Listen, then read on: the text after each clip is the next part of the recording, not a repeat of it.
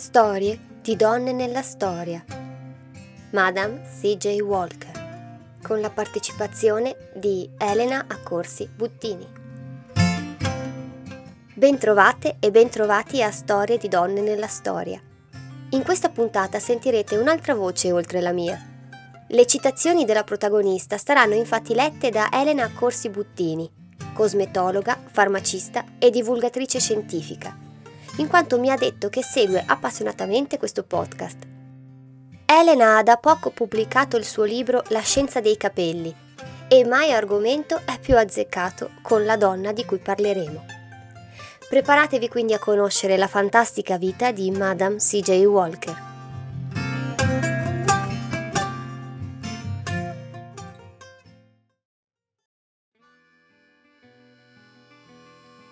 Ho iniziato dandomi un inizio.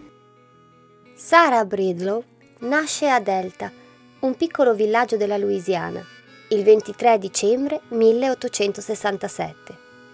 È la quinta di sei figli di due schiavi di proprietà di Robert W. Barney, che però nel 1865 vede la sua piantagione confiscata dai soldati dell'Unione durante la guerra di secessione americana. I Bridlow rimangono alla piantagione come dipendenti e, piccola curiosità, riescono finalmente a sposarsi. Sì, perché fino al 1869 Owen e Minerva non avevano avuto un matrimonio legittimo. Esisteva infatti per gli afroamericani una tassa sul vincolo matrimoniale, molto costosa. Succede però che quando Sara ha due anni, il raccolto di cotone è eccezionale e così i suoi genitori guadagnano i soldi necessari per legittimare tutta la famiglia. La felicità dura poco. Nel 1872 muore prima la madre e poco dopo la segue anche il padre. Sara quindi va a vivere con sua sorella maggiore e suo marito Willie Powell, un uomo violento che le maltratta abitualmente per scappare da questa violenza domestica, la quattordicenne Sara si sposa con Mose McWilliams e a 17 anni è già madre di Lelia e vedova a 20 anni. Decide quindi di raggiungere due suoi fratelli che lavorano come barbieri a St. Louis. Comincia qui a prendere confidenza con i prodotti per capelli. Ma il barbiere non è un lavoro da donna e così, grazie alla comunità della Chiesa Episcopale, trova lavoro come lavandaia presso delle famiglie di bianchi, lasciando sua figlia in un orfanotrofio durante il giorno. Nel 1893 purtroppo muore il fratello Alexander e questo devasta moralmente la nostra Sara. L'anno successivo convola a nozze con John Davis. Questo secondo marito è un disastro. Gioca d'azzardo, è sempre ubriaco ed è violento nei confronti della moglie. Nove anni dopo i due si separano, anche se non ci sarà mai un vero e proprio annullamento. Voglio che le grandi masse della mia gente siano più orgogliose del loro aspetto e prestino ai loro capelli la giusta attenzione. La situazione igienica negli stati del sud non era delle migliori. Non c'era acqua corrente, riscaldamento ed elettricità. Lavarsi quindi era ostico e soprattutto tra i neri questo comportava malattie al cuoio capelluto e la conseguente perdita dei capelli. Sara soffre molto di questa situazione, anche perché l'allora marito non si tratteneva dal deriderla e disprezzarla. Così, dopo aver provato vari prodotti in commercio e rendendosi conto che non ce n'erano di specifici per i capelli della sua razza, Sara sviluppa un suo shampoo e una pomata allo zolfo che mantiene sano il cuoio capelluto, favorendo una ricrescita dei capelli. In un sogno un grande uomo nero mi è apparso e mi ha detto cosa utilizzare per i miei capelli. Successivamente ho deciso che avrei iniziato a venderlo. Grandissima comunicatrice, Sara capisce fin da subito che i suoi prodotti potrebbero essere una svolta per lei, ma soprattutto capisce che non essendoci negozi specializzati, il miglior modo per vendere i prodotti è farlo porta a porta. Questo anche grazie ad un periodo lavorativo con Annie Malone, altra donna imprenditrice di colore che vendeva già da tempo alcuni prodotti cosmetici e con cui successivamente avrà una ferrea concorrenza. Il segreto dei prodotti di Sara stava però nella loro applicazione. Dai suoi fratelli barbieri aveva imparato qualche trucco efficace e capisce che applicando il prodotto con un pettinino in ferro riscaldato gli permetteva di penetrare più a fondo. Non sederti e aspettare che si presentino le opportunità, alzati e preparali. Nel frattempo, nel 1905, Sara si risposa per la terza volta a Denver con Charles Joseph Walker, pubblicitario, e da cui prenderà il nome per la sua azienda Madame Walker's Wonderful Hair Grower. Il marito l'aiuta molto sotto l'aspetto del marketing. È sua infatti l'idea di mettere la faccia sulla confezione dei prodotti così da trasmettere ancora più fiducia nei clienti, ma ovviamente anche fare in modo che sia sempre riconoscibile. Altra piccola curiosità.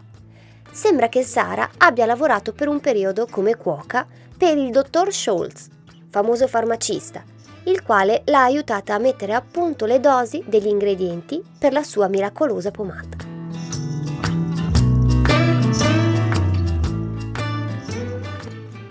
Ho permesso a molte donne di colore di abbandonare il lavatoio per avere un'occupazione più piacevole e redditizia. Sara prende decisamente il volo e comincia ad estendere la vendita in tutti gli Stati Uniti, stabilendosi a Pittsburgh e fondando il Lelia College, un istituto formativo per donne di colore dove apprendere le basi della cosmesi e della tricologia. Le donne che lavoravano per lei portavano una divisa che diventa riconoscibile alla massa. Gonna nera, camicia bianca e borsa nera. Oltre a formarle per il lavoro, Sara stessa offre loro lezioni di politica e sociologia. Vuole renderle infatti economicamente indipendenti ed emancipate. Si stima che le operatrici arrivino ad un numero di circa 20.000 nel corso degli anni.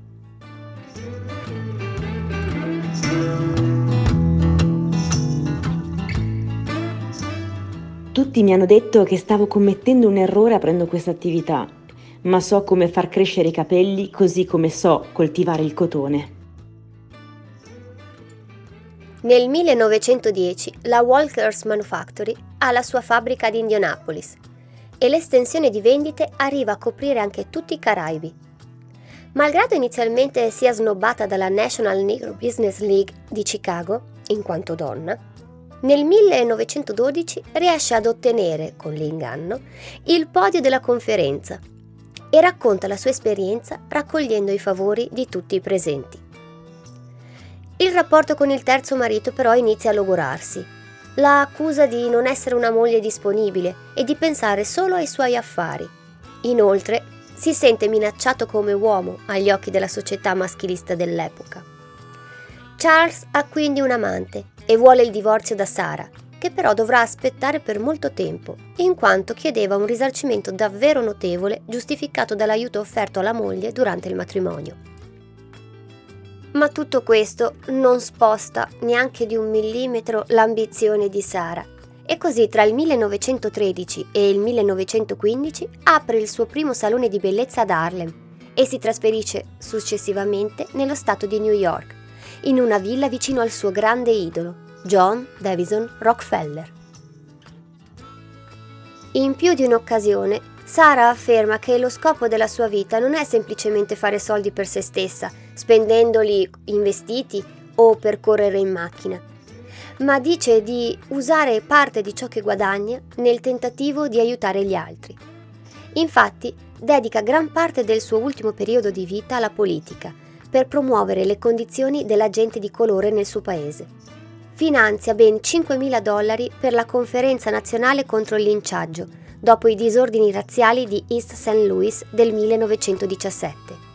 Inizia poi la costruzione del Walker's Building and Theatre, un centro di intrattenimento per la comunità afroamericana di Indianapolis. Progetto che però non vedrà mai finito, ma che inaugurerà sua figlia Lelia. E ancora finanzia ogni anno 10.000 dollari come borsa di studio per la formazione di giovani neri nei college del Sud.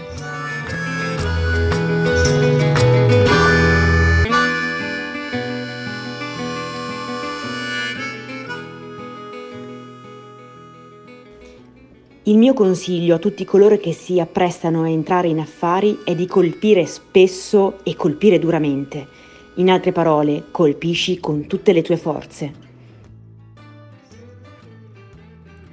Sarah Bridlow, o Madame C.J. Walker, muore il 25 maggio 1919 nella sua villa a Leeward per complicazioni legate alla sua ipertensione. Ha 51 anni e lascia un patrimonio stimato oggi intorno ai 6 milioni di dollari. Sua figlia, Lelia, diventa la presidentessa dell'azienda, ma il controllo dell'impresa rimane nelle mani del suo fidato collaboratore Freeman Ransom. Ancora oggi la memoria di Madame Walker è viva nella comunità nera, in quanto più ricca donna afroamericana negli Stati Uniti d'America e prima self-made woman. Quando capisce che di lì a breve se ne sarebbe andata, dice di non poter decidere quando lasciare il mondo, ma che sicuramente può decidere che cosa lasciargli. Una donna forte, intraprendente e sicuramente ambiziosa. Sarà questa ambizione, la voglia di arrivare e soprattutto di cambiare la sua vita, che la porterà a sfidare tutte le convenzioni sociali possibili. Ricordiamo che nasce da una famiglia di schiavi ma lei ha un altro destino, che comincia proprio con la sua nascita da donna libera.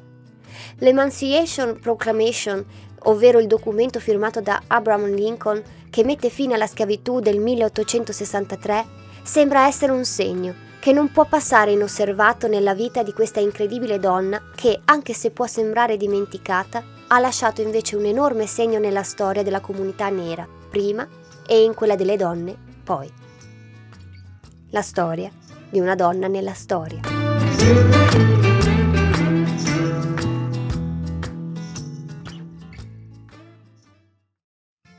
Ringraziando ancora Elena Corsi Buttini per la sua disponibilità, vi consiglio nuovamente di comprare il suo libro La scienza dei capelli.